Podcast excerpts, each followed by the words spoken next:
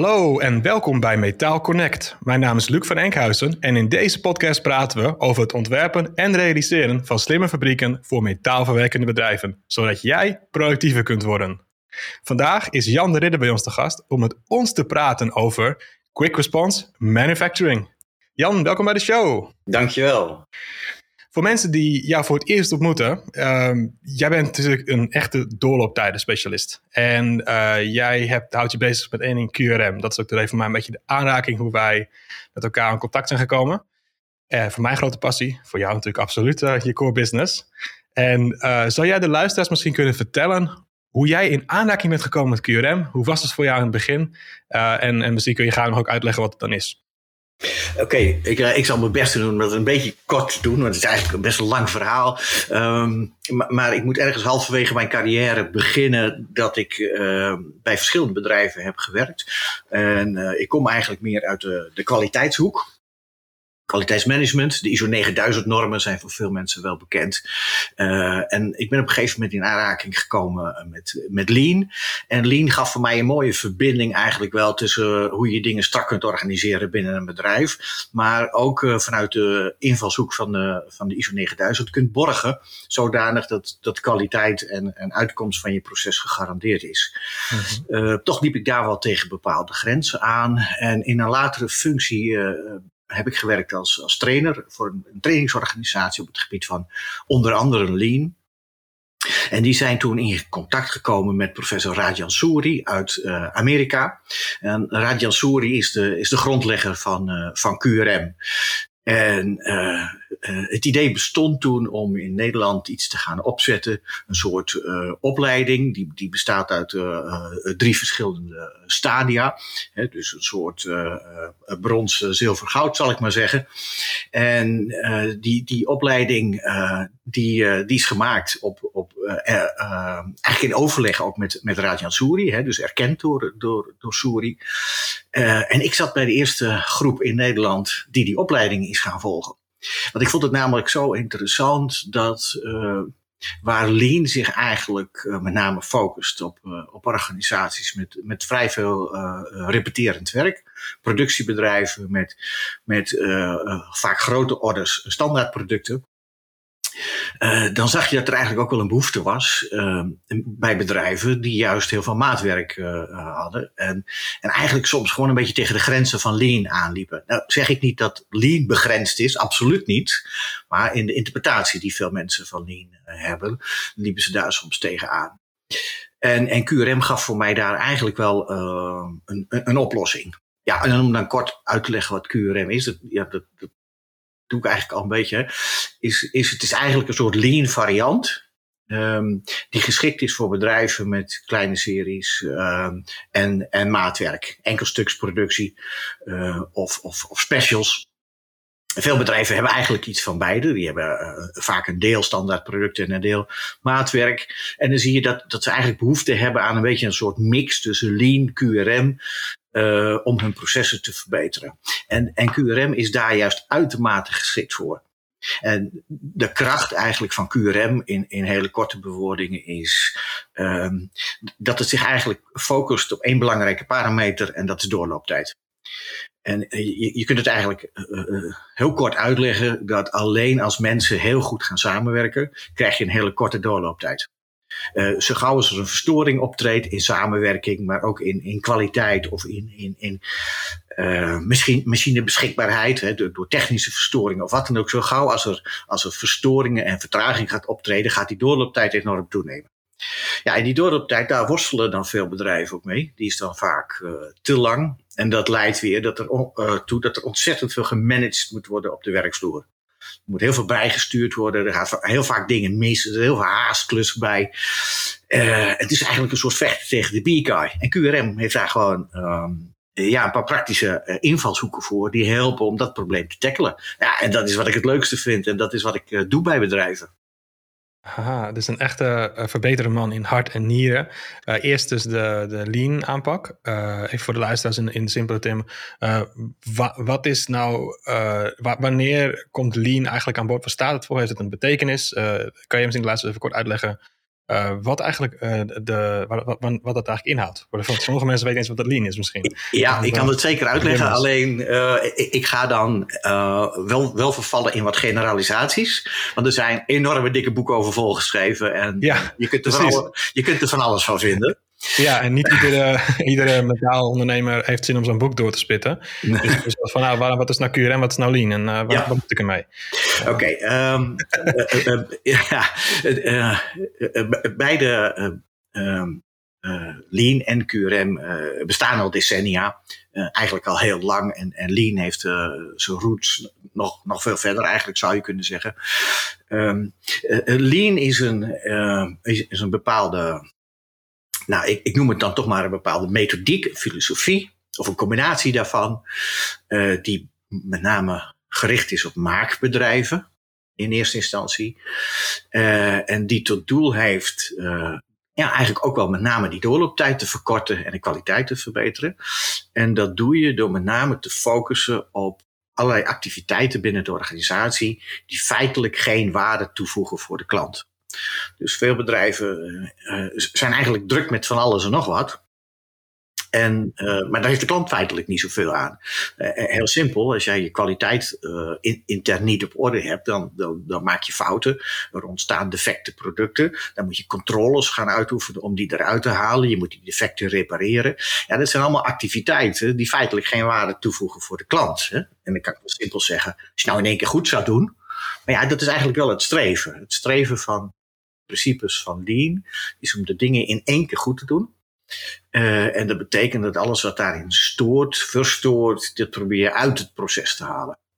Uh, en dan ga je dus met name kijken naar die niet waarde toevoegende activiteiten. Nou, er zijn een aantal van gedefinieerd, dat voert de hier allemaal op te noemen, maar um, uh, bedrijven die de boel niet goed op orde hebben of, of, of geen, geen onvoldoende grip krijgen op hun proces. Daarvan zie je eigenlijk dat het proces steeds voller begint te, lopen. Steeds meer onderhanden werk. Uh, die, die orderportefeuille zit, zit vol en je moet steeds gaan schuiven in die portefeuille om de klanten maar weer tevreden te krijgen. En dat is eigenlijk een, een, een continu gevecht. Uh, eigenlijk uit luxe, want het is fijn als je klanten hebt. Maar op een gegeven moment gaat dat elkaar in de weg zitten. En, en dan is het soms ook gewoon niet leuk meer. Dan hebben we weer een klant met een bijzondere wens. Hè? Wat vervelend nou. en uh, ja, terwijl dat wel natuurlijk van deze tijd is, dat, dat, dat klanten meer maatwerk eh, vragen, kortere reactietijden. En graag willen dat je als organisatie met ze meedenkt. QRM is, lijkt in veel opzichten op Lean en, en, en Rajan Souri, de grondlegger van, uh, van QRM, uh, die, zal, die zal me misschien kwaad aankijken als ik zeg dat QRM eigenlijk een variant van Lean is. Hij vindt zelf dat het wel nou, behoorlijk anders is, maar ik zie zelf heel veel overeenkomsten. Dat betekent dat we inderdaad die doorlooptijd gaan verkorten, maar dat is dan ook de primaire focus uh, van, van QRM. Dus niet het tegengaan van verspillingen in de keten, maar juist uh, primaire focus op, op doorlooptijd. En alles wat die doorlooptijd in de weg staat, daar ga je wat aan doen. Nou, een van de belangrijke dingen die ik bijvoorbeeld kan opnoemen, is de organisatiestructuur van bedrijven. Traditioneel heeft een, eh, een bedrijf een organisatiestructuur uh, in een piramidevorm. Dat betekent een directeur aan de bovenkant, managementteam eronder. Dan heb je een aantal stafdiensten en, en een aantal klantgerichte diensten, hè, zoals verkoop en, en, en inkoop en, en planning en wat voor afdeling je allemaal verder kunt verzinnen. En dan hebben we natuurlijk een grote productieafdeling.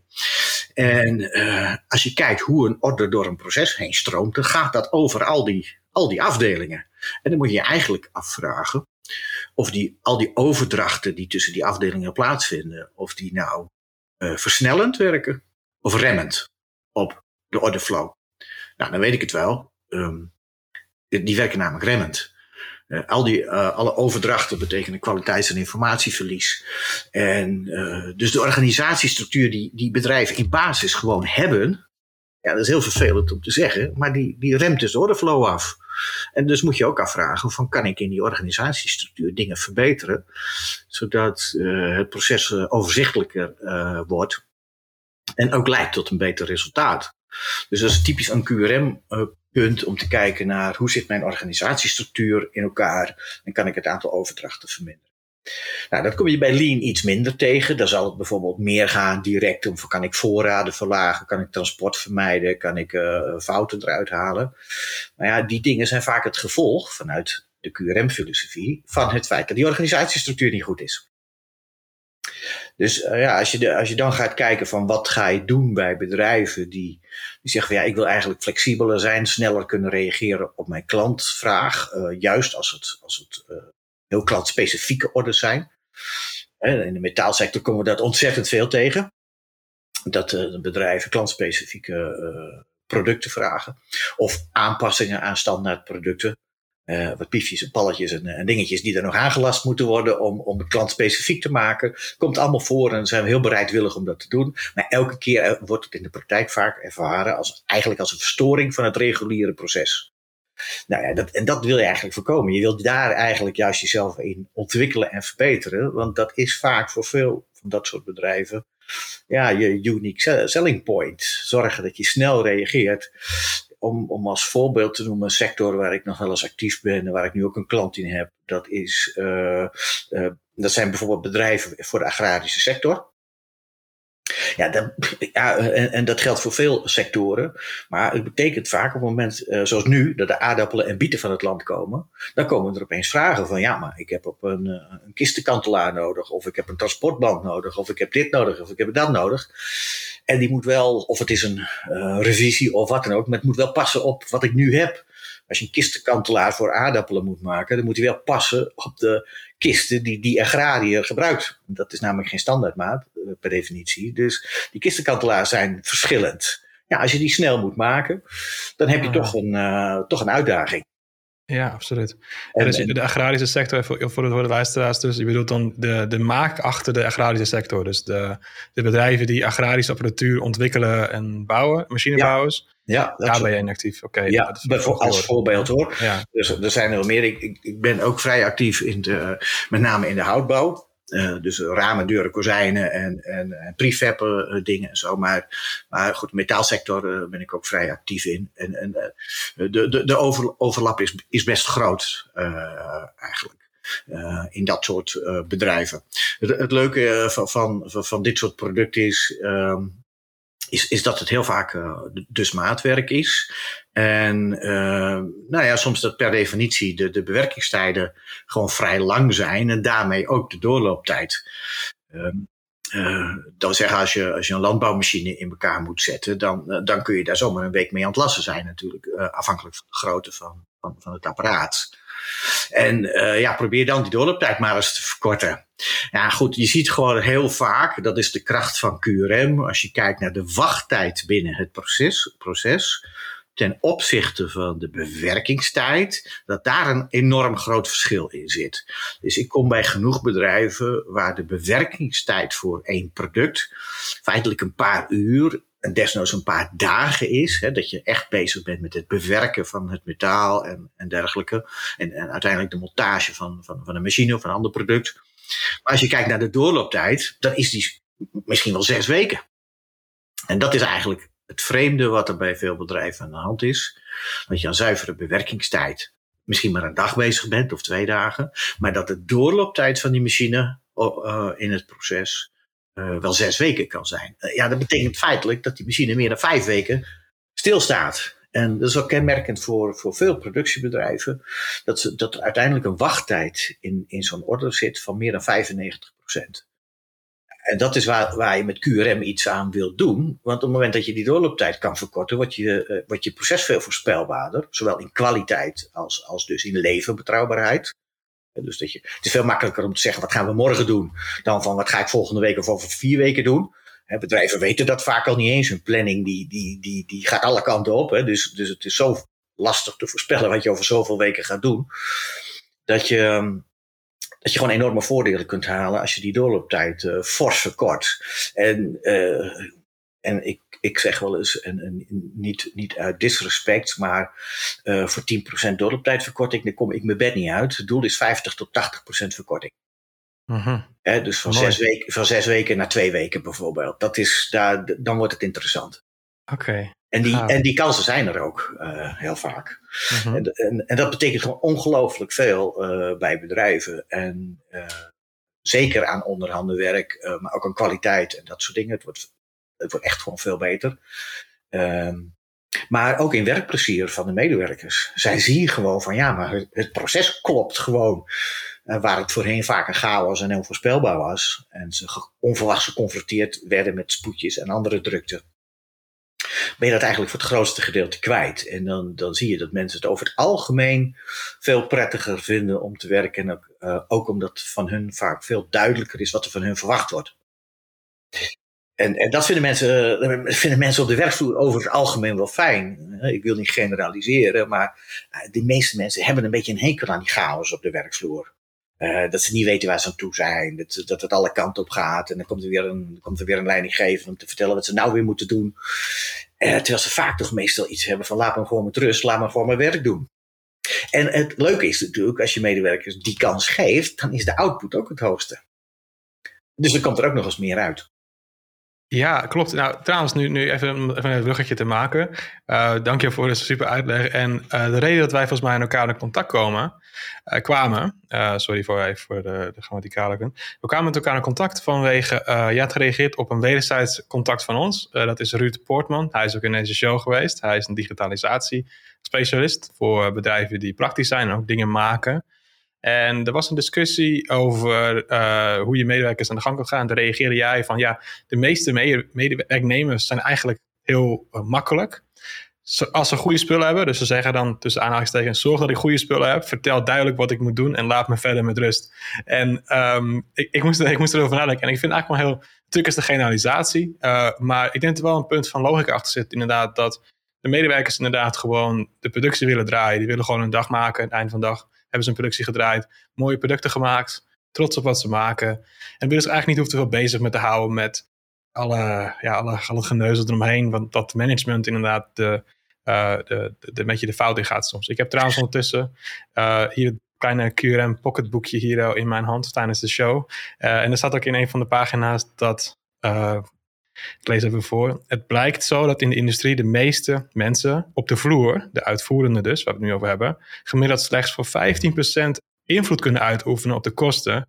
Maar, slecht, maar liefst 85% van de kosten worden beïnvloed door de inrichter, de managers. Ja. En dan gaan ze daarover verder met dan inderdaad de, dat ja, dus de 85% is dat materiaal, de machine, de methode en het management natuurlijk, omgeving.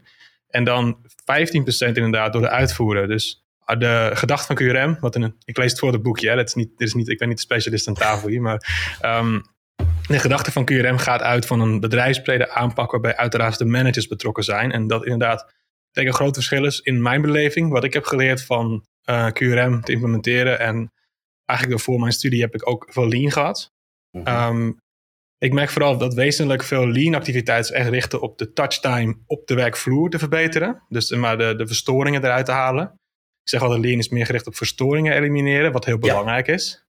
En QRM is toch echt, wat ik heel uniek vond, is een organisatiebrede aanpak. Waarin we dus uh, ook vooral het management, die 85%, dat grote blok, eigenlijk daar dan eigenlijk aan gaan sleutelen. Ja, dat klopt hoor. Uh, dat is zeker het geval. En, en daarom moet je, uh, of is eigenlijk het grote voordeel van, van QRM, is dat je gaat kijken naar wat kunnen die medewerkers zelf wel beïnvloeden. En dat is die doorlooptijd. Uh, daar hebben ze zelf veel meer invloed op dan op die kosten. Kijk, kosten is, sowieso een.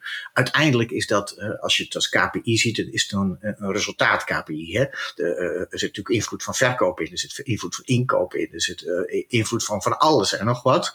En, en, en van allerlei prioriteiten die overal worden gesteld, die bepalen uiteindelijk allemaal de kostprijs. Maar uh, het werk van die, van die medewerker is daar maar een heel klein gedeelte van. En in veel bedrijven is het inderdaad, als je kijkt naar de directe arbeid, is dat misschien maar 10 of 15 procent van de totale kostprijs.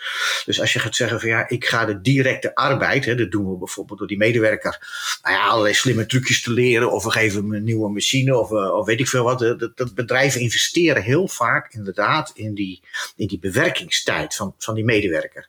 Maar goed, als iemand een product maakt en die staat gewoon te lassen, bijvoorbeeld uh, twee stukken staal aan elkaar. Ja, die is daar een kwartier mee bezig. Ja, dan kunnen we misschien van alles verzinnen om er twaalf minuten van te maken. Maar het levert natuurlijk aan doorlooptijd helemaal niks op. En het levert uh, aan, aan, aan, productiviteit ook maar heel weinig op. Zeker, en, en aan kostenverlaging nog veel minder, want het is immers maar een heel klein gedeelte van die kostprijs. Dus dat wat, waarvan de invloed elders ligt, en dat komt vaak vanuit het management, zijn we in de praktijk heel vaak kosten gestuurd op die werkvloer bezig. En dat ervaren medewerkers iets wat uh, vaak eigenlijk als iets, uh, wat, soms zelfs oneerlijk is. Want ja, waar, hoe kunnen zij daar in vredesnaam zo'n grote invloed op uitoefenen? En als je kijkt naar doorlooptijd, ehm, uh, dan krijg je toch een iets ander, uh, iets ander verhaal. Medewerkers uh, kunnen daar zelf aan bijdragen. Die zien dagelijks zelf op de werkvloer of het proces loopt of niet. Ze zien zelf, als het werk zich begint op te stapelen, dat er vertraging in het proces zit. En dat werkt voor hunzelf vaak vervelend, want dan, dan raak je het overzicht kwijt. Hè? Die bergwerk waar je nog doorheen moet, die neemt alleen maar toe. Dus dat, dat voelt niet ja. fijn. Ja. Maar de kosten daarvan nemen enorm toe. Uh, dat zien ze niet direct, maar dat kan iedereen begrijpen. En uh, zo zie je dat ze op die manier wel invloed op die kosten kunnen uitoefenen, maar niet door naar de kosten zelf te kijken. En het oneerlijke is dus vaak dat, dat, dat, dat managers heel vaak van die, van die KPI's hebben die gaan over productiviteit.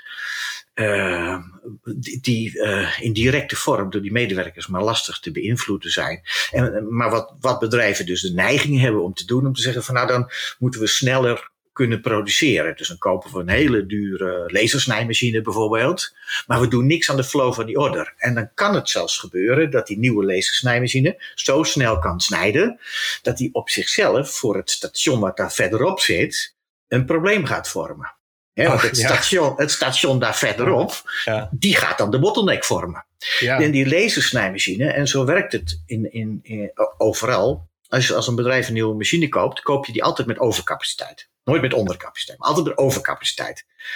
En wat wil dan de boekhouder?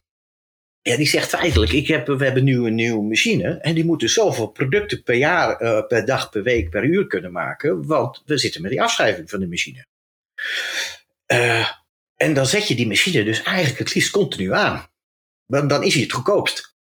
Alleen de vraag is, draagt dat bij aan een sneller verloop van het proces?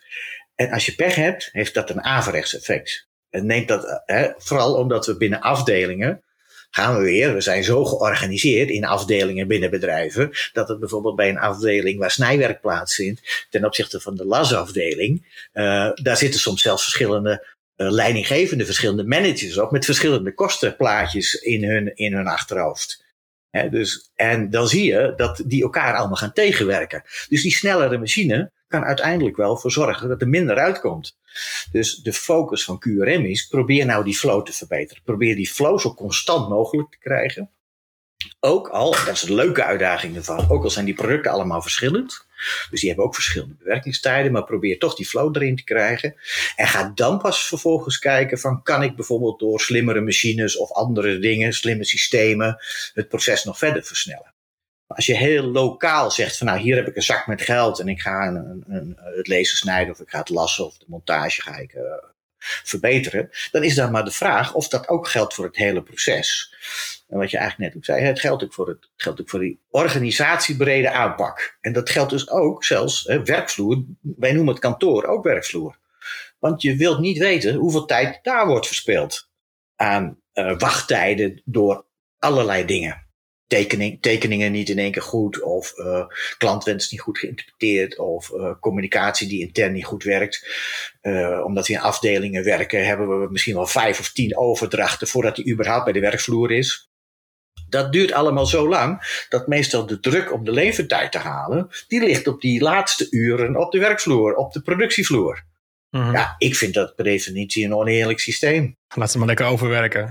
Nou ja, zo wordt er vaak wel gedacht. Want jongens, ja. we moeten die levertijd halen, dus jullie moeten gaan ze overwerken. Staan een beetje lanten van, het ligt beneden allemaal. Het is allemaal, uh, ze moeten sneller werken, het is allemaal, kan allemaal wel. Dat, maar, ja, dat, is dat, kan, dat kan ontstaan, uh, die ja, gedachte. En, maar daardoor krijg je ook... Niet ik, correct. En, nee, en ik begon ook over de juiste samenwerking.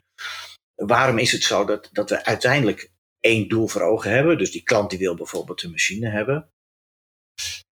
dat wij niet zodanig kunnen samenwerken ehm, dat we ook datzelfde doel hebben om die doorlooptijd zo kort mogelijk te krijgen. Dus dan zie je dat er aan, aan de voorkant en, en verderop in het proces, dat er vaak ontzettend veel onbegrip is waarom allerlei dingen misgaan.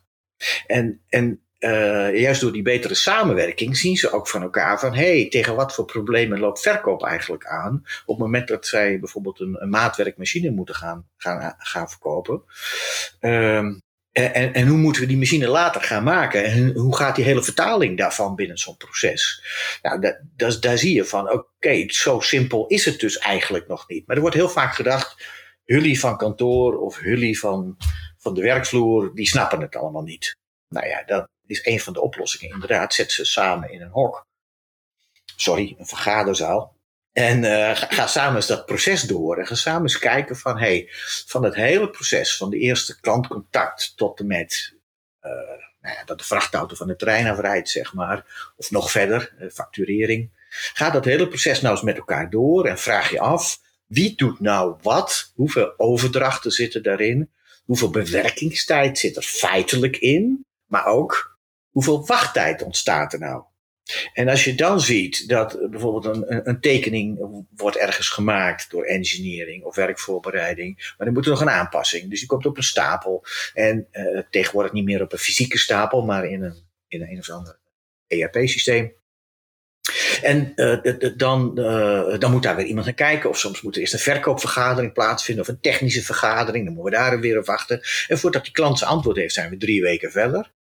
En dan zegt die klant weer, ja, maar ik had hem eigenlijk al bijna willen hebben, weet je wel. En um, dan zie je aan de voorkant dat het vaak al zo ontzettend lang duurt. En dan kunnen die mensen aan zich niet zo heel veel aan doen. Zo hebben wij het gewoon ingericht.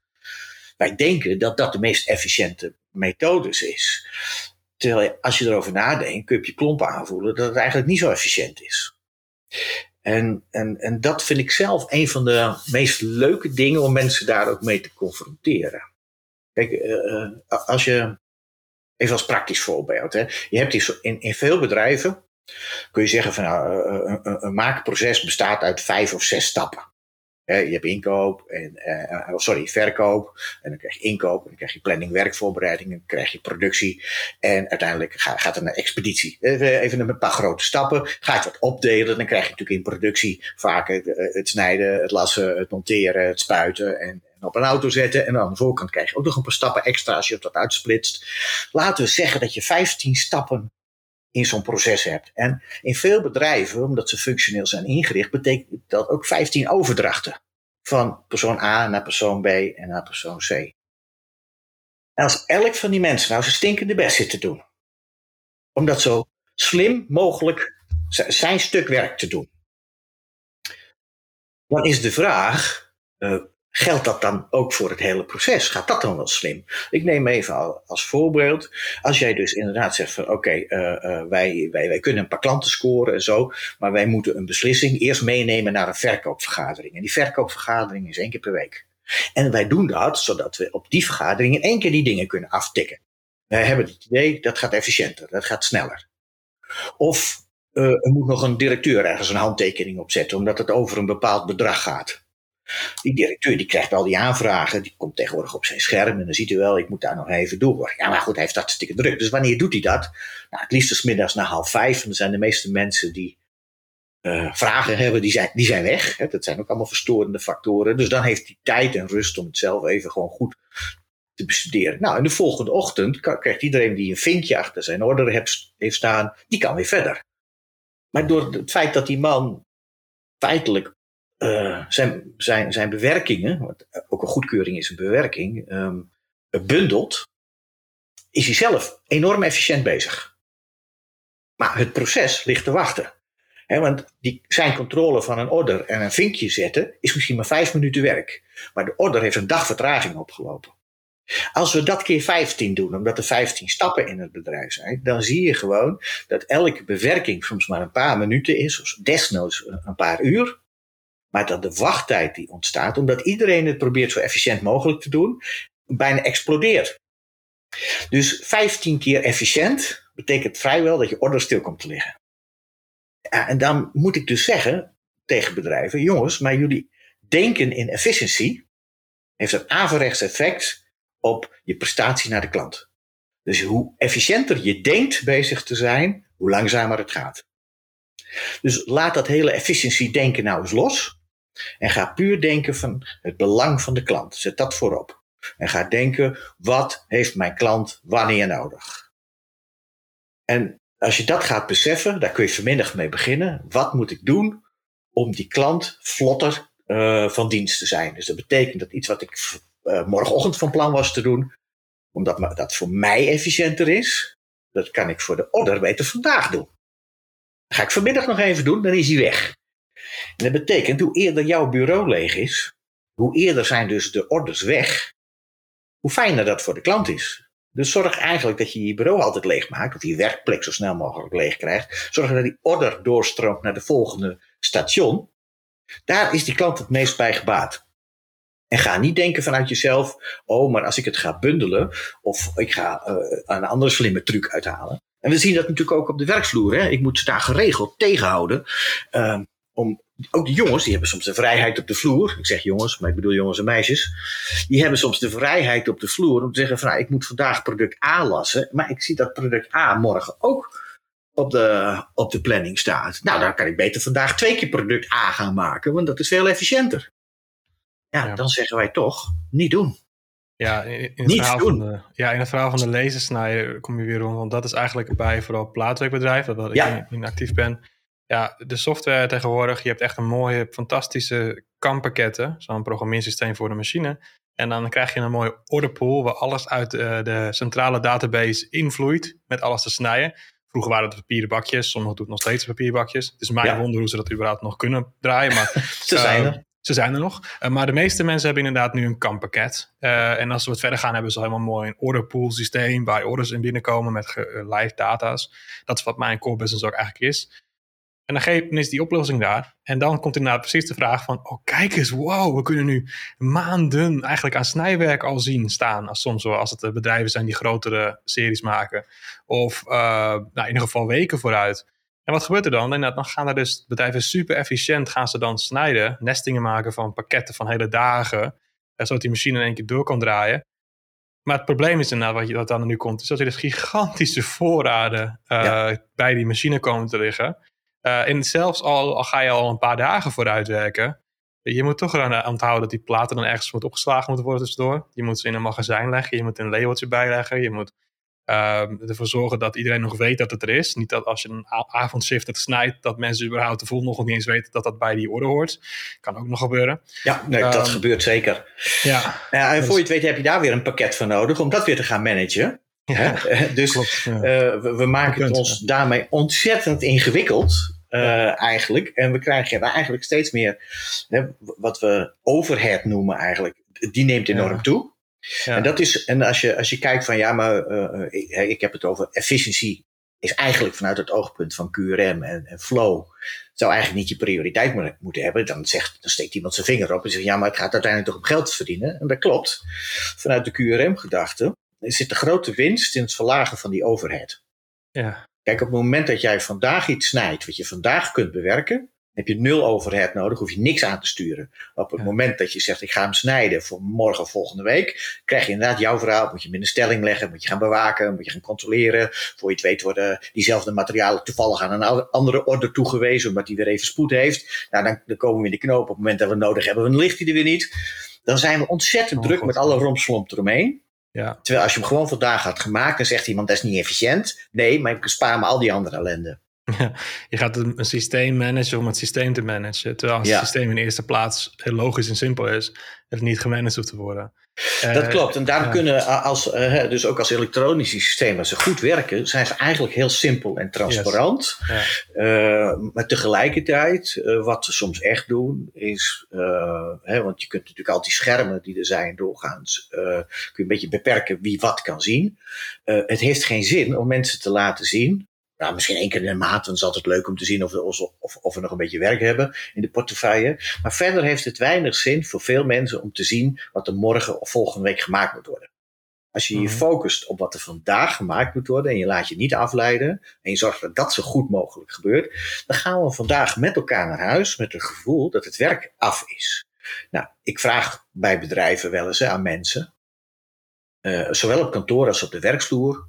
Wanneer ben jij klaar met je werk? Mhm. En ik hoor me, nou zeker op kantoor, hoor ik nooit. Nooit. ja. Ik begin altijd de volgende dag met een achterstand. En waarschijnlijk heb ik morgenochtend alweer nieuwe problemen. Omdat we gisteren iets niet hebben gedaan. Dus mijn bergachterstand, mijn bergwerk is alleen maar toegenomen. En ik heb een agenda en dan probeer ik dingen in te plannen. En als ik dan vraag hoe vaak lukt het jou om die dingen te doen die je vandaag van plan was, dan hoor ik heel vaak zelden. Omdat we geleefd worden door zoveel andere dingen, waaronder het managen van dingen die vandaag eigenlijk helemaal niet belangrijk zijn. Dus zorg nou inderdaad dat je, dat je die horizon kort houdt. Ehm, eh, en daar praat ik echt eh, over een paar dagen. En natuurlijk, het management, de directie, die kijkt langer vooruit. Vroeger was het drie tot vijf jaar bij een gemiddeld bedrijf. Maar ja, komt daar tegenwoordig eens om. Je mag blij zijn als je een beetje kunt voorspellen wat er over een half jaar uh, op je afkomt. En eigenlijk over drie maanden misschien. Dus die periodes zijn allemaal korter geworden.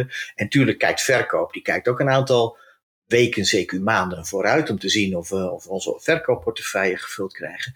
Maar naarmate je meer, die, na, meer terechtkomt uh, op het directe proces, dan moet je eigenlijk die, die hele horizon zo kort mogelijk houden, zodat men zich kan focussen op uh, het zorgen dat het werk wat we vandaag doen aansluit op de volgende stations in het proces.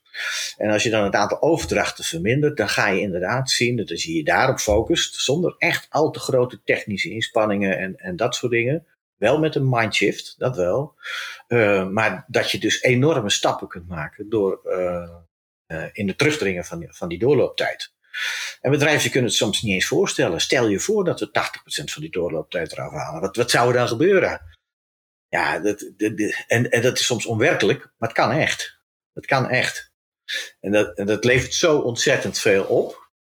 Um, en, en natuurlijk ook nieuwe uitdagingen. Want ik zal, niet, ik zal de laatste zijn die beweren dat het makkelijk is want anders hadden we het allemaal al gedaan. Maar de kansen die het, die het biedt zijn, zijn ongelooflijk. En ik kan dat zelf ook uit mijn eigen praktijk uh, bewijzen.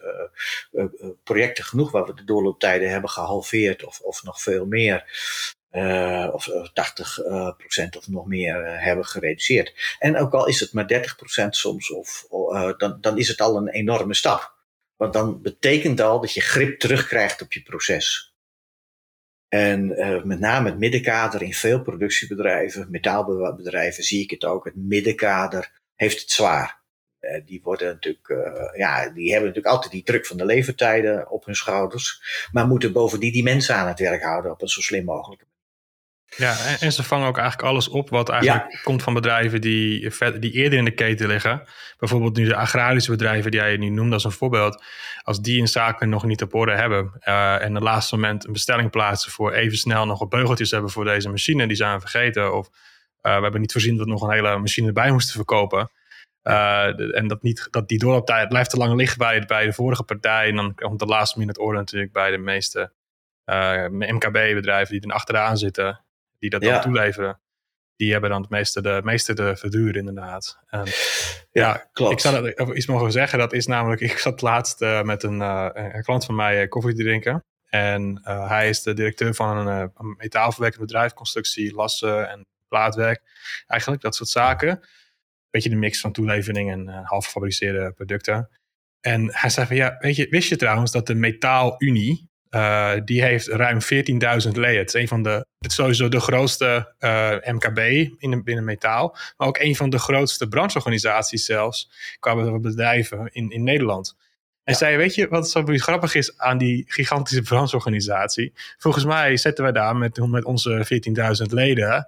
En we doen kijken, 30 miljard omzet met z'n allen. En we zijn allemaal druk. Ik bedoel, is er iemand die niet druk is nu in deze branche? Is er iemand die, die in het einde van zijn dag zegt, nou, het, uh, ja, het is klaar vrijdagmiddag, we gaan wat eerder, uh, we gaan een barbecue aanzetten of zo. Ik, ik, ik, ik kom ze zelden meer tegen. Het leek vroeger misschien nog wat vaak voor te komen. Misschien was het met de crisis te maken. Maar ik heb het idee dat de markt eigenlijk gewoon verandert. Mm -hmm. Zie jij dat ook zo? Dat dat... Ja, dat, dat, dat, is wel, dat is wel deels zo. Het is overigens wel, uh, wel interessant hoor. Want ik heb twee keer een bijeenkomst mogen leiden met de Metaalunie voor, uh, juist op het gebied van QRM. In uh, regio Noord ehm, hebben we dat fysiek gedaan een paar jaar geleden. Met, met workshops en allerlei dingen erbij. specifiek om, om, om de metaalbranche kennis te laten maken met, met QRM. We hebben het later in, in Oost ook gedaan. Maar dat was tijdens corona, dus dat was in een online bijeenkomst. Maar goed, daar, daar, daar zag je ook inderdaad van ja, ehm, het, het, is behoorlijk druk. En mm, en dat is ook het lastige, denk ik. Je, je, merkt dat inderdaad wel dat heel veel bedrijven het, het, gewoon vrij druk hebben. En dat, ja, daar liggen volgens mij wel meerdere oorzaken. Sowieso het personeel. Uh, er is personeelsgebrek in het algemeen. En dat over het algemeen hoor ik ook wel vakmensen zoals lassers met diploma's en dat soort dingen zijn sowieso wat lastiger te krijgen op dit moment. Um, en, en, in sommige gevallen, ook door de corona-ervaringen, is het soms een zelf gecreëerde Ehm, druk eigenlijk. Uh, dus op het moment dat je ziet dat de vraag weer wat gaat toenemen, na een kleine inzinking, dan zijn bedrijven ook geneigd om vrijwel alles aan te nemen wat ze kunnen krijgen. zeker als dat heel erg divers is en, en maatwerk, leidt dat nog, nog alles tot knelpunten. Uh, juist de kracht van, van QRM is, is dus eigenlijk om, om die druk uit organisaties weg te nemen. Uh, dat waar bedrijven zeggen van ja, ik, ik, we hebben druk en uh, het is chaotisch, maar goed, we redden het. En ehm, je had het over een soort vrijdagmiddagborrel. Nou, die is er ook nog wel. Ehm, maar weet je wat ik, wat ik vind van die vrijdagmiddagborrel? Het is eigenlijk vaak zoiets van nou jongens, uh, we hebben deze week overleefd. We slaan elkaar op de schouder van, hè, hè, het is gelukt, het is vrijdag, uh, we hebben het gehaald. Maar wat er feitelijk gebeurt is, is dat het maandag is het nog wel redelijk rustig. Dinsdag zien we de druk een beetje toenemen. Woensdag uh, gaan we denken van, gaan we donderdag, vrijdag allemaal wel halen. Dan wordt het overwerken en, en lastig en moeilijk. Er komen nog een paar knelpunten tevoorschijn, omdat veel, materialen niet aanwezig zijn of wat dan ook. Nog klanten gaan bellen die we deze week niet kunnen gaan beleveren enzovoort. Maar we zijn dan blij dat alles vrijdag weer op de auto staat. En dat patroon herhaalt zich elke keer. En wat we juist met principes van QRM eh, willen, is eigenlijk dat je in een soort dagritme terechtkomt. Elke dag betekent we weten van wat ons vandaag te doen staat en we weten wat we vanmiddag op de vrachtauto krijgen. En, en, en, en als we dan op vrijdagmiddag die borrel hebben verdiend, dan hebben we hem ook echt verdiend omdat het goed ging. Yes, ja, heel belangrijk, ja. En niet ja. dat, je, dat je zegt, oké, we drinken het wel weg, we kijken maandag wel weer. ja, ja, uh, ja. Uh, uh, je, je, probeert ook een beetje die rat race, probeer je eigenlijk dat patroon te doorbreken. Mm. Want um, kijk, ik, ik stel ook eigenlijk altijd wel en ik zie het helaas bij bedrijven ook gebeuren waar ik kom. Uh, stress is beroepsziekte nummer één. Uh, waar zit heel veel stress? Nou, gelukkig valt het meestal op de productievloer mee, maar wel bij planners, werkvoorbereiders. Dat kunnen beroepen zijn waar mensen het behoorlijk uh, pittig krijgen. Of ehm, de, de, de, de, de leidinggevende. Hè? En dan heb, ik niet dan heb ik niet over de hoogste productieleiding, maar net vaak de laag die daartussen zit. Die, die mensen hebben het uh, vaak behoorlijk zwaar, ook in metaalbedrijven. En goed, um, daar probeer je iets aan te doen, zodat het proces overzichtelijker en, uh, en, en kijk, ik heb het bij een houtbewerkingsbedrijf uh, vorig jaar. Ja, op een gegeven moment zijn dingen helemaal uit de hand gelopen. En, en, toen zijn we bezig gegaan. En toen hebben we gekeken van ja, hoe moet dit proces nou eigenlijk in elkaar zitten? En hoe willen we het aansturen? En zijn we met wat tools aan de gang gegaan dashboards gemaakt en, betere informatie. En, en, en nu is het gewoon zo, we weten op elk werkstation exact hoe ver we zijn. Elk werkstation uh, moet eigenlijk op nul staan. En als je een halve dag of een hele dag gaat achterlopen, hebben we dat onmiddellijk inzichtelijk en dan gaan we bijsturen qua uh, bezetting. En nu is dat zo makkelijk geworden, omdat het eigenlijk feitelijk altijd klopt. Het klopt. Dat, is iets heel raars. Dat mensen zeggen de planning klopt, de bezetting klopt, uh, de, de, de orders zijn op tijd bij elk station. Het klopt. Maar je kunt je niet voorstellen wat dat aan rust en overzicht uh, terugbrengt. Want een, werkvoorbereider of een planner, uh, die is vaak niet zo druk met werkvoorbereiden plannen, maar om problemen op te lossen en de chaos te managen. De vragen die hij terugkrijgt uit de fabriek. Dit klopt niet, dit gaat niet goed, nu is de spoed. Is dat al besteld, is dat al aanwezig? De fout op de tekening, nou noem het allemaal maar op. Daar zijn ze vaak juist zo druk mee. Ja, wanneer komt het? En, uh, en ik, ik, je, zou, je zou me toch terugbellen. En uh, oh ja, uh, al dat soort dingen. Daar zijn ze vaak zo druk mee. En als je daarvan, ik zeg niet alles, maar als je daarvan 30% of 50% kunt wegnemen, wil je niet weten wat er gebeurt binnen een bedrijf. welke, welke rust uh, er ontstaat. En dat heeft ook wel eens nadelen. Ik heb ook wel eens een voorman gehad die, die tegen mij zei, zei Jan, ik wou het eerst niet geloven. Want ik denk van als we dit moeten gaan doen en doorlooptijdverkorting, dan moeten we dus harder werken. Dan, dat, gaan we allemaal in de stress. Hij wou het niet geloven. Hij, hij zat op, op de fiets naar het werk. Hij denkt van, oh, nou moet ik volgens QRM gaan werken. En ik, ik snap het niet en ik kan het niet aan. Nou, paniek. We hebben hem doorheen geloosd, geloodst. Het, het, het viel eigenlijk allemaal erg mee. Maar het mooiste kwam dat hij dus zei van ja, ik wou het niet geloven, maar ik zie het nou met eigen ogen. Het, het klopt. Het werkt gewoon. Het geeft zoveel meer rust en overzicht. Hij zei wel erbij. Die man was meewerkend voorman. Uh, ja, hij was eigenlijk 80% van zijn tijd aan brandjes blussen. En nu is hij 80% van zijn tijd gewoon aan het werk als meewerkend voorman. En 20% is hij nog voor om wat dingen te regelen. Zijn productiviteit is gigantisch gestegen, maar hij zegt: Ik vind het wel wat saaier, want het, het klopt nu gewoon elke dag. Hij, hij, dus, uh, en en dan, dat is wel iets waar bedrijven rekening mee moeten houden. Daar lopen mensen rond die zijn lichtelijk gebaat bij de chaos in het bedrijf. Dat is namelijk het oplossen daarvan is een deel van hun werk. Nou, het, het dagelijks oplossen ervan, niet het structureel oplossen ervan. Maar het dagelijks oplossen, achter dingen aan rennen, uh, die niet goed zijn ingekocht of niet goed zijn geleverd of verkeerd zijn gebruikt of, of machines die storing opleveren, weet ik veel. Daar zijn ze druk mee. Mensen die er niet zijn, die vervangen moeten worden. Uh, nou, noem het allemaal maar op. Klanten die bellen. Waar blijft het?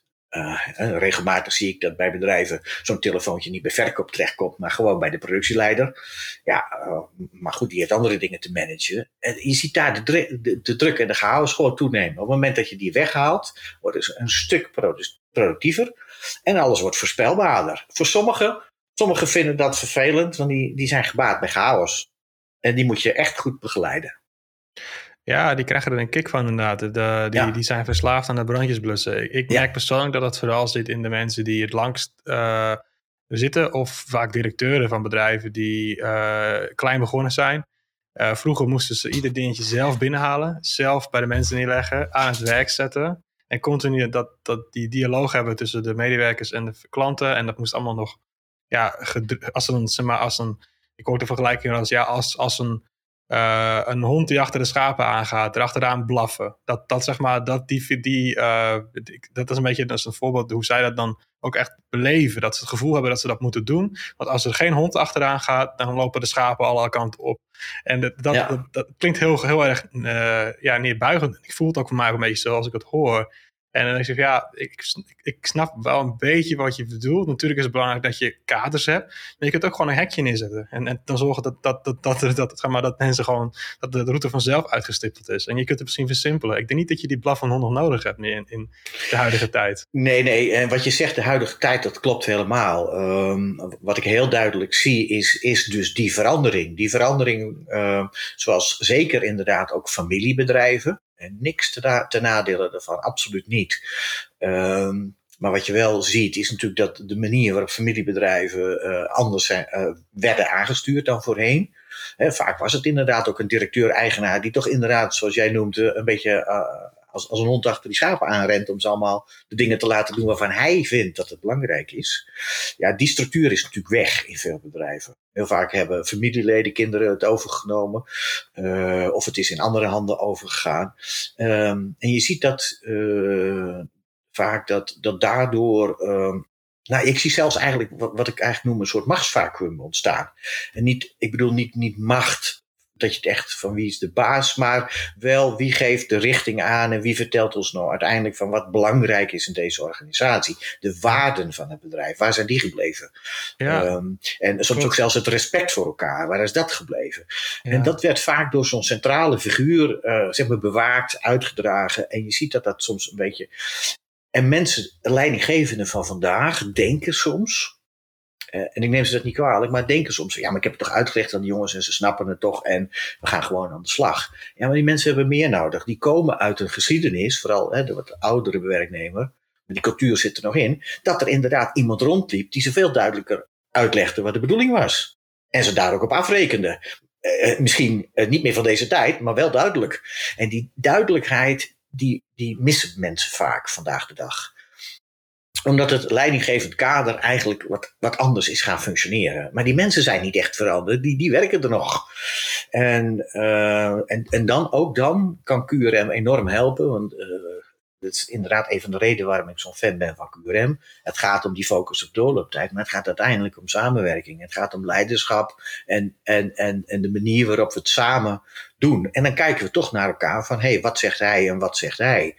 En dan moet je niet onderschatten wat de invloed is van een leidinggevende. Als die maar iets verkeerd zegt, dan denkt de rest van, oh jee, wat is er nu aan de hand? Um, dus zijn voorbeeldgedrag en zijn duidelijk leiderschap is ontzettend belangrijk. En, uh, en, en, uh, en, en uh, dat leiderschap is zeker ook een heel belangrijk onderdeel van QRM. Ja, ja klopt. Ja. ja ik denk dat het heel goed dat je hier iets, iets heel moois aanhaakt. Het wordt een democratie eigenlijk. en een goede ook wel, want iedereen heeft gewoon een, een goede input in wat er echt moet gebeuren waar we heen gaan. De leider is heel belangrijk om het uitzetten van de visie. Waar willen we heen? Wie willen we zijn? Voor wie? Wie zijn de klanten die wij graag mee willen verder willen?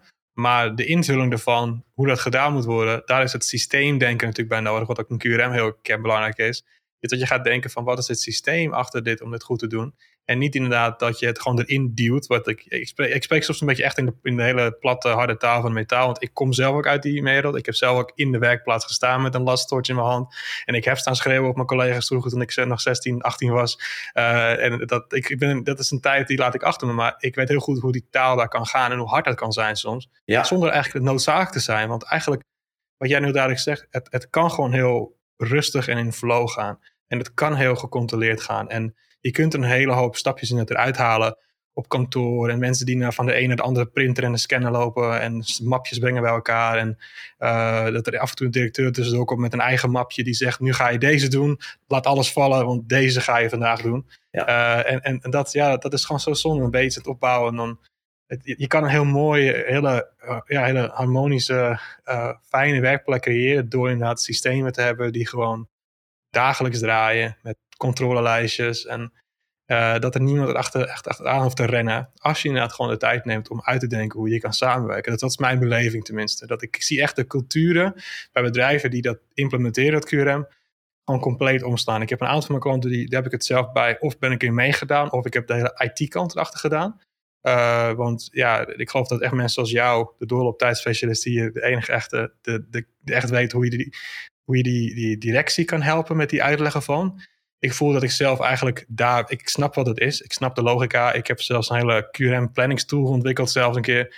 Um, dus ik weet wat, wat, wat er nodig is om die, die, dynamiek te creëren, om de techniek te registreren. Maar ik merk echt dat het mensenkant ervan een heel vak apart is. En, en dat, dat, dat heb je mensen zoals jou voor nodig. En daarmee kun je ook echt die cultuur verbeteren van dat oude, harde, uh, beetje oldschool, uh, ja, hiërarchische naar een meer ja, ja, moderne, democratische, uh, wel visionair geleide organisatie waarin je allemaal werkt in het belang van je klanten.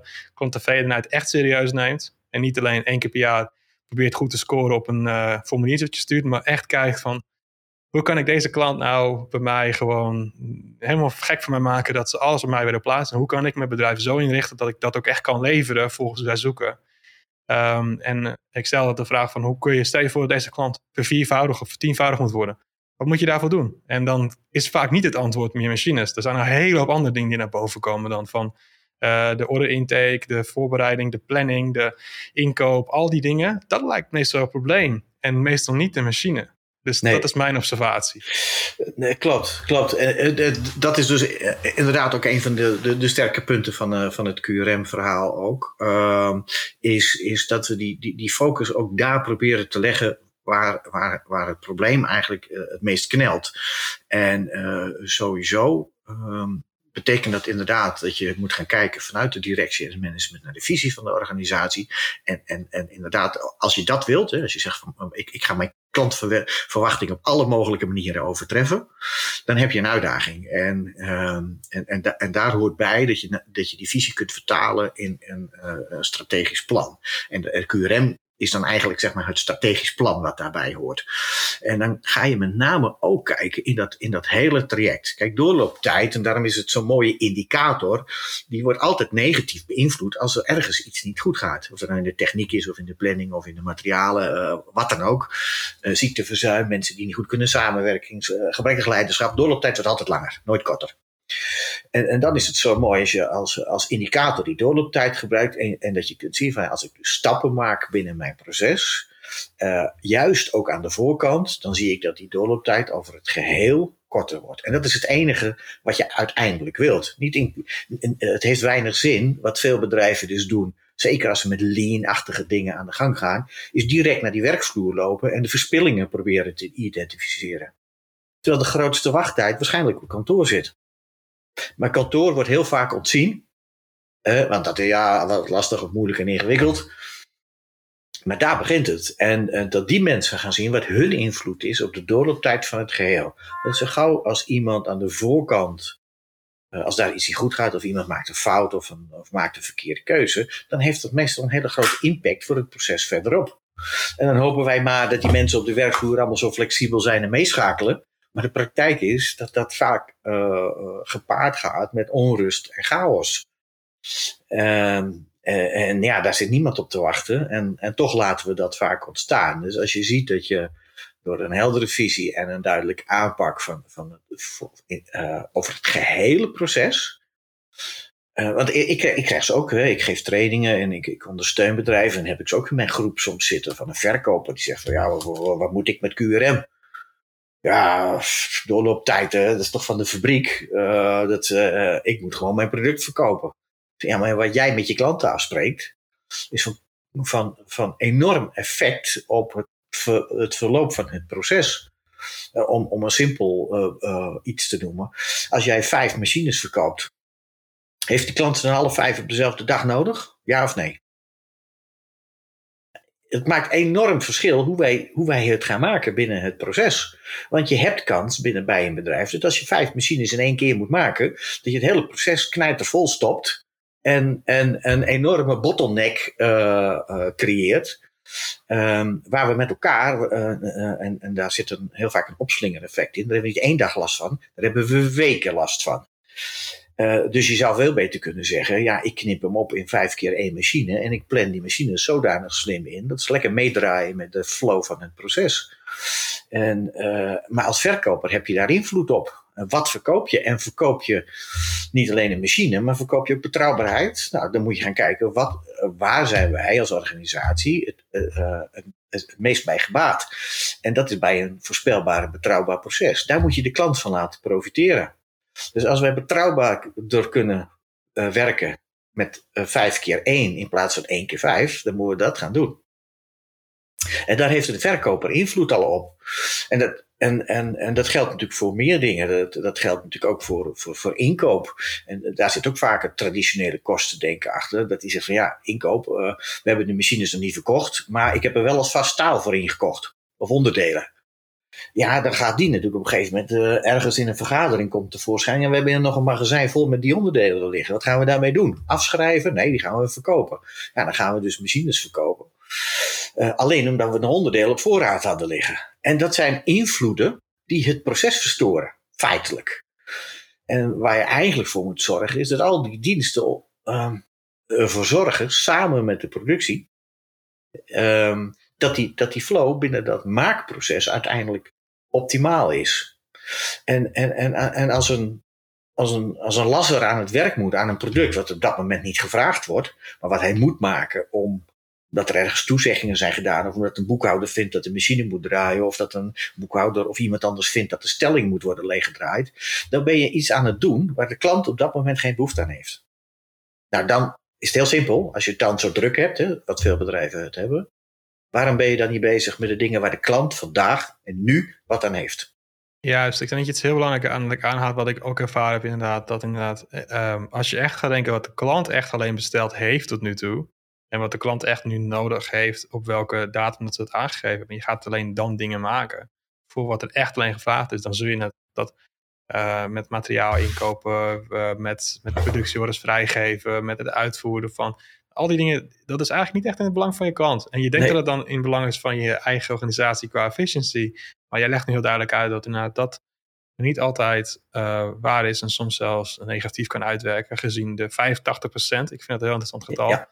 aan overhead zooi die er eigenlijk allemaal fout kan gaan en mis kan gaan. En dat, dat die productie maar dus die 15% is, dat, dat, dat, dat, dat is echt, ja, dat, als je dat laat bezinken, het idee inderdaad echt dat je maar 15% van je echte winsten kunt halen op de vloer en de rest kunt halen op andere delen. Dus zoals de Rajan Sui dat heeft onderzocht en beschreven heeft in zijn uitvoerige studies. Uh, ja, dan uh, dat vind ik gewoon echt, uh, ja, dat vind ik echt een fascinerend getal en nummer. Om dat te bezinken. Nou, het, is, het is daarom ook dat het, dat het goed is om, om dit soort dingen met medewerkers te bespreken. Dat je, en, en ze gewoon inderdaad te vragen van waar haalt het bedrijf nou de, de winst uit? wat zijn onze klanten? Waar spenderen wij in feitelijk onze meeste tijd aan? Ik vraag altijd aan medewerkers tijdens een training dergelijks. Hoeveel, hoeveel tijd ben je vandaag bezig geweest in, puur in het belang van de klant? Dus met een order waar een klant op zit te wachten. Hoeveel tijd? En soms komen ze tot drie uur. En zijn met vijf uur met andere dingen bezig. Die, die bijvoorbeeld voorraadartikelen zijn, of met herstellen van dingen, of met zoeken naar dingen, of uh, fouten die er ontstaan zijn, eh, of wat dan ook. Daar zijn ze druk mee. En uh, en, en dat is interessant. waarbij we uh, niet moeten vergeten dat, dat omstellen van machines, instellen machines voor een specifieke orde, dat dat in het belang van de klant is. Dus dat moet je daarom, en dan ga ik misschien gek zeggen, maar eigenlijk zo vaak mogelijk doen. Hè? terwijl we traditioneel altijd dus de neiging hebben om zo weinig mogelijk om te stellen. Want omstellen wordt als een verlies gezien. Nou, ik vergelijk het altijd met de Formule 1. Uh, de pitstop is waar je de race mee wint. Dus hoe, hoe, hoe slimmer wij uh, machines kunnen omstellen, uh, hoe flexibeler we, we zijn en hoe korter we de doorlooptijden kunnen maken. En dat voelt niet altijd efficiënt, maar daarmee kun je wel de race winnen.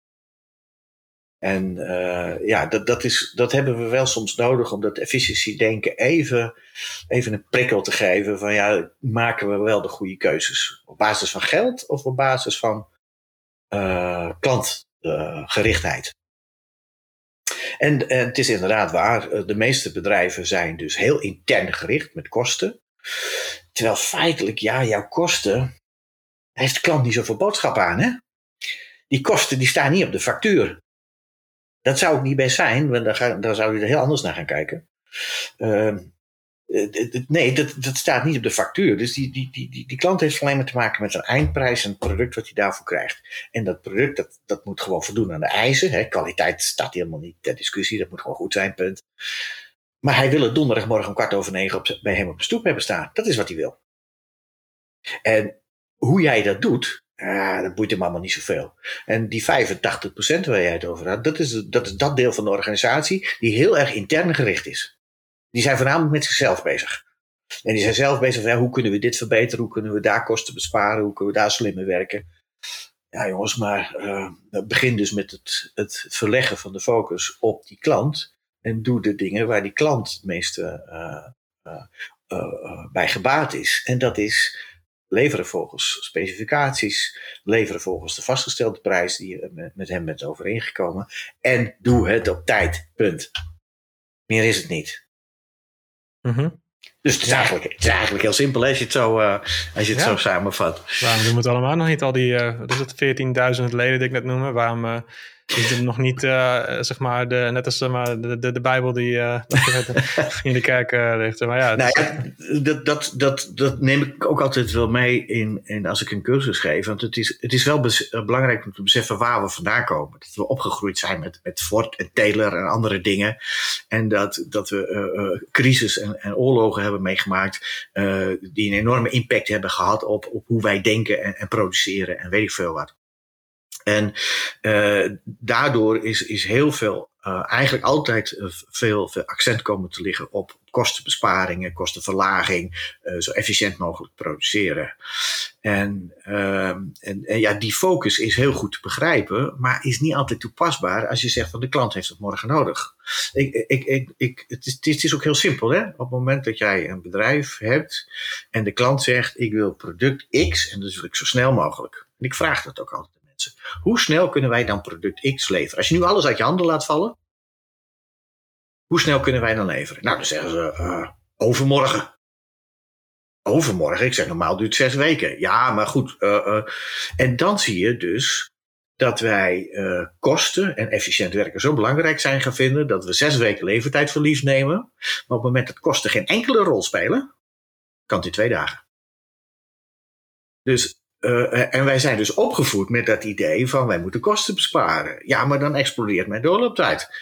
En, um, uh, en daar zijn we echt mee opgevoed. Dat is waarom organisaties in hokjes zijn ingedeeld. Een organisatie, waarom nemen wij een verkoper aan? Nou, omdat we denken, die inkoper kan wel goed inkopen. Maar praten met de klant is toch een vak, dat laat je aan een verkoper over. Oké, dus we hebben een afdeling inkoop, we hebben een afdeling verkoop. Ja, maar die, die werkvoorbereiding en zo. Ja, maar daar maken we ook een aparte afdeling van. We maken ook een aparte afdeling planning. En we maken, we maken allemaal aparte afdelingen. Daar zetten we specialisten op. En die betalen we voor dat ene stukje werk. Ja, en, en vanuit de QRM-gedachte zeggen we eigenlijk van ja, maar uh, is het eigenlijk niet veel slimmer om, om mensen meer dan één trucje te leren. Want hoe fijn is het als een klant belt en die zegt van hé, hey, ik heb uh, behoefte aan dat en dat product. En de verkoper kan zeggen, ah, dat snap ik. Uh, dan hebben we hier wat technische aanpassingen. Dan moeten we daar gaan kijken of daar uh, materialen voor te verkrijgen zijn. En als ik kijk nu in de planning, denk ik dat we dat over drie weken kunnen leveren. Dat is wat de klant wil horen. Maar hoe gaat het in de praktijk? Oh, dat is al een ingewikkelde vraag. Uh, daar kan ik u nu even geen antwoord op geven. Daarvoor moet ik bij mijn collega van inkoop kijken of we onderdelen kunnen krijgen. Maar die is op dit moment niet aanwezig. Uh, en wij moeten ook kijken in de productieplanning. Daarvan hebben we volgende week vergadering. Ik bel u over uh, woensdag over een week terug. Dan heb je als verkoper je momentum gemist. Totaal. Dus die klant die wil gewoon weten, kun jij over drie weken dat product volgens mijn specificatie leveren? Als jij dat kunt, wees spekkoper. Ja, ja, ik vind ook zo bijvoorbeeld inderdaad bedrijven die dan op een offerte zetten levertijd in overleg. Ja. En als je van, weet je je levertijd dan niet? Nee, dat weten ze niet. Nee, geen flauw idee. geen flauw idee. Ze, je gewoon... Nee, ze hebben ook geen flauw idee. Nee. Het is, uh, het, um, en dat, uh, en dat, uh, en, en dus zie je dat zo'n planning ook vaak wishful thinking wordt. Het is, oh, niet, ja, het is, ja. het is niet gebaseerd op realiteit. Nee.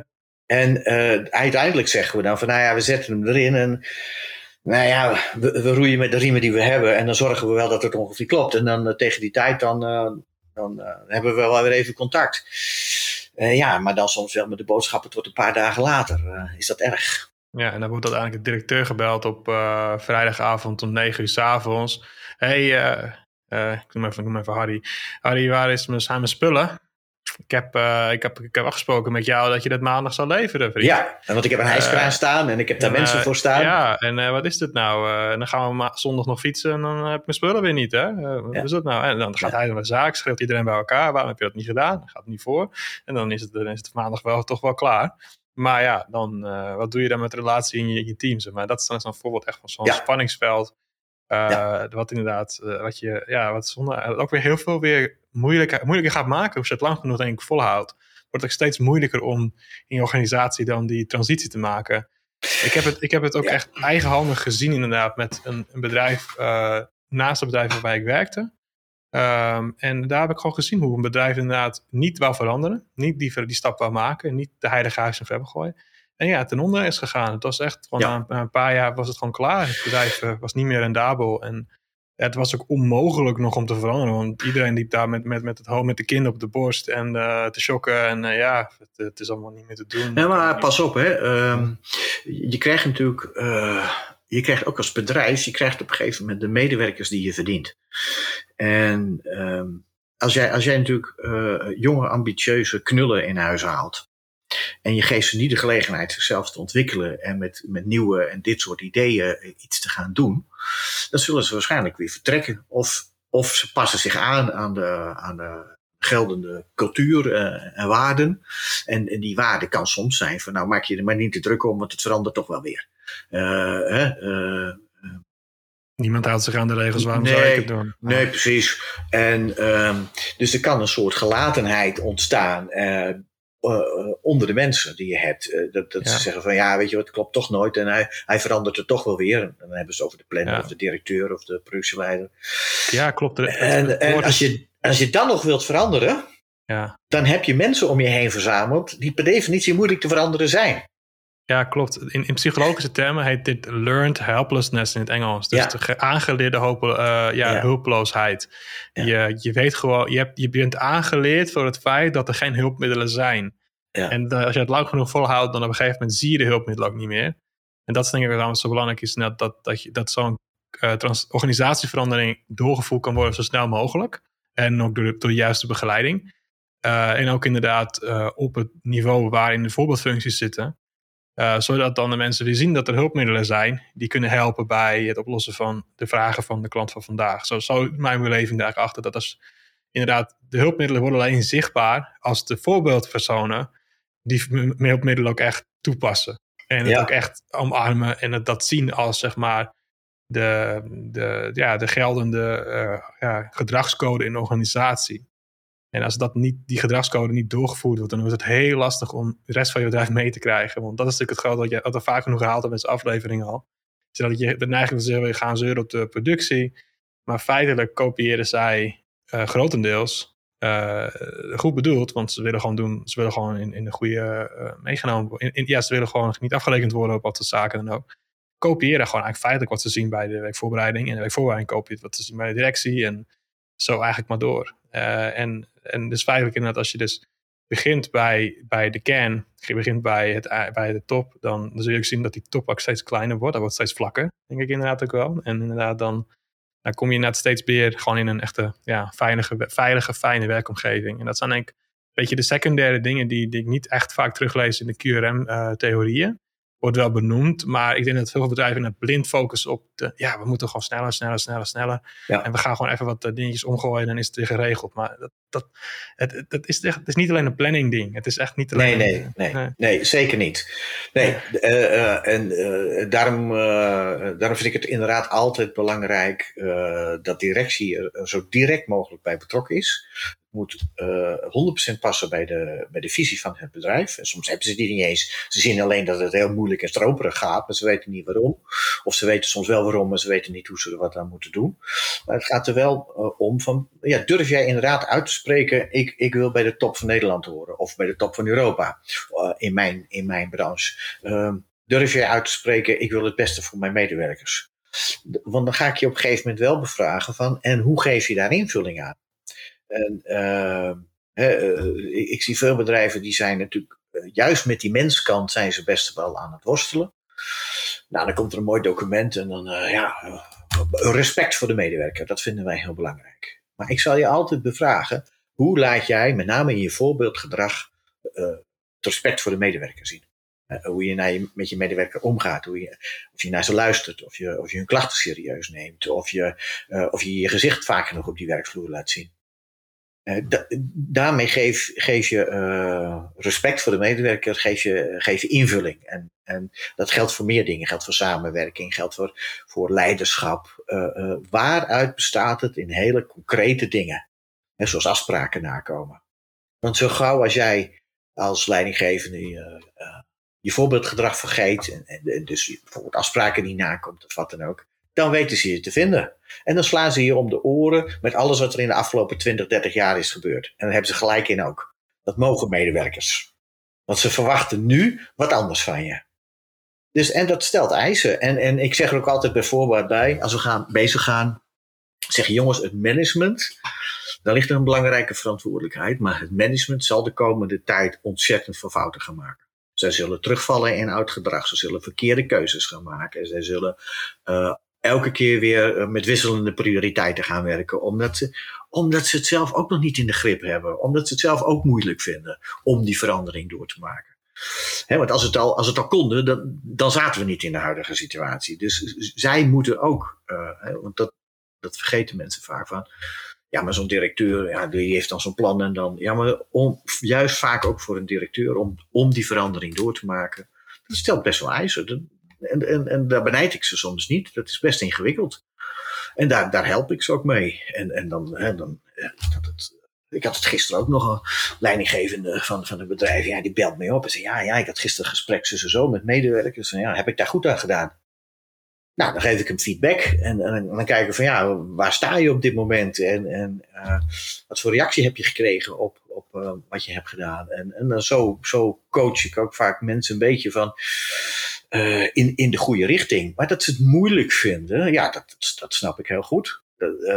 voor hun is het zeker net zo moeilijk als voor de medewerkers op de werkvloer. Sterker nog, medewerkers op de werkvloer die zien sommige veranderingen niet eens. Die zien alleen dat het overzichtelijker wordt, het wordt rustiger, het wordt uh, makkelijker, het klopt vaker.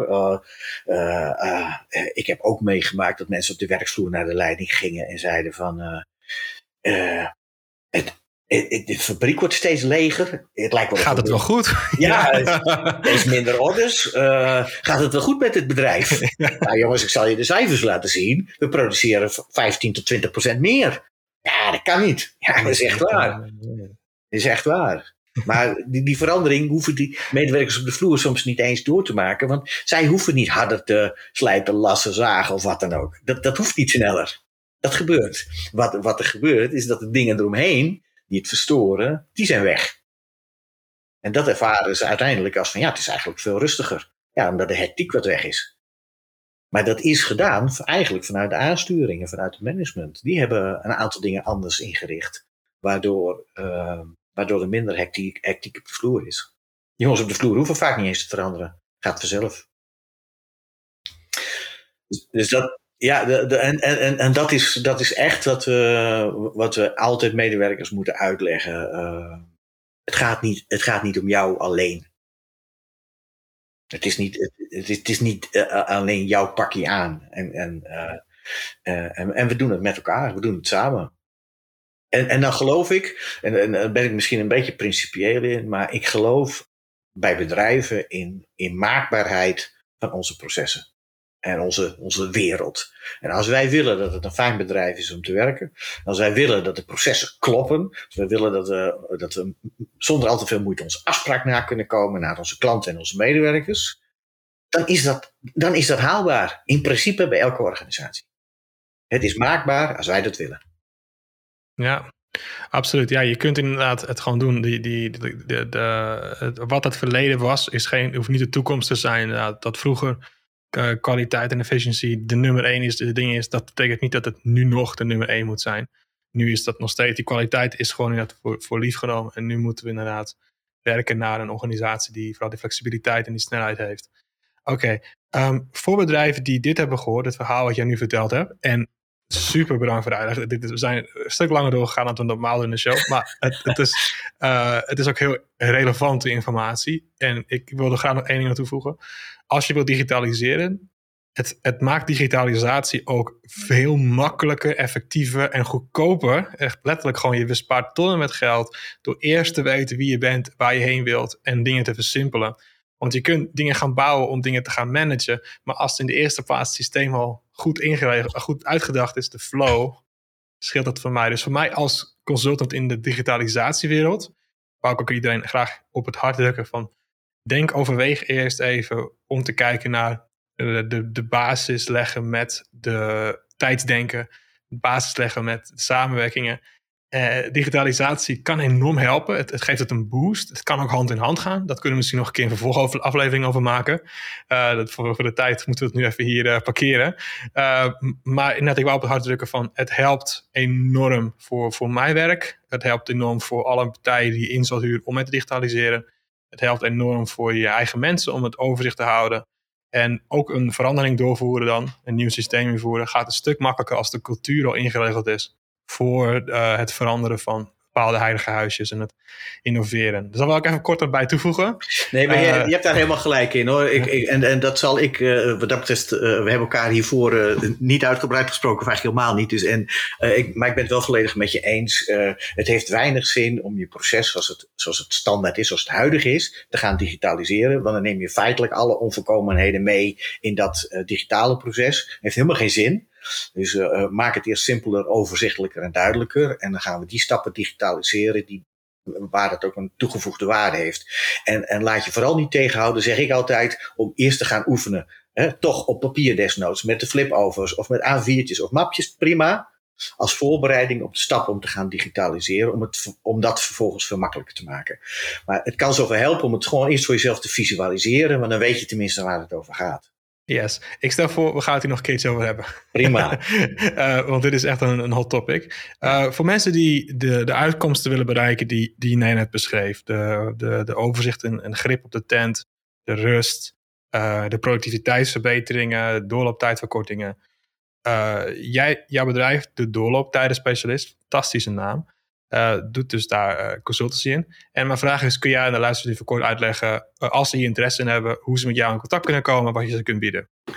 Ja, het makkelijkste is, is via mijn website.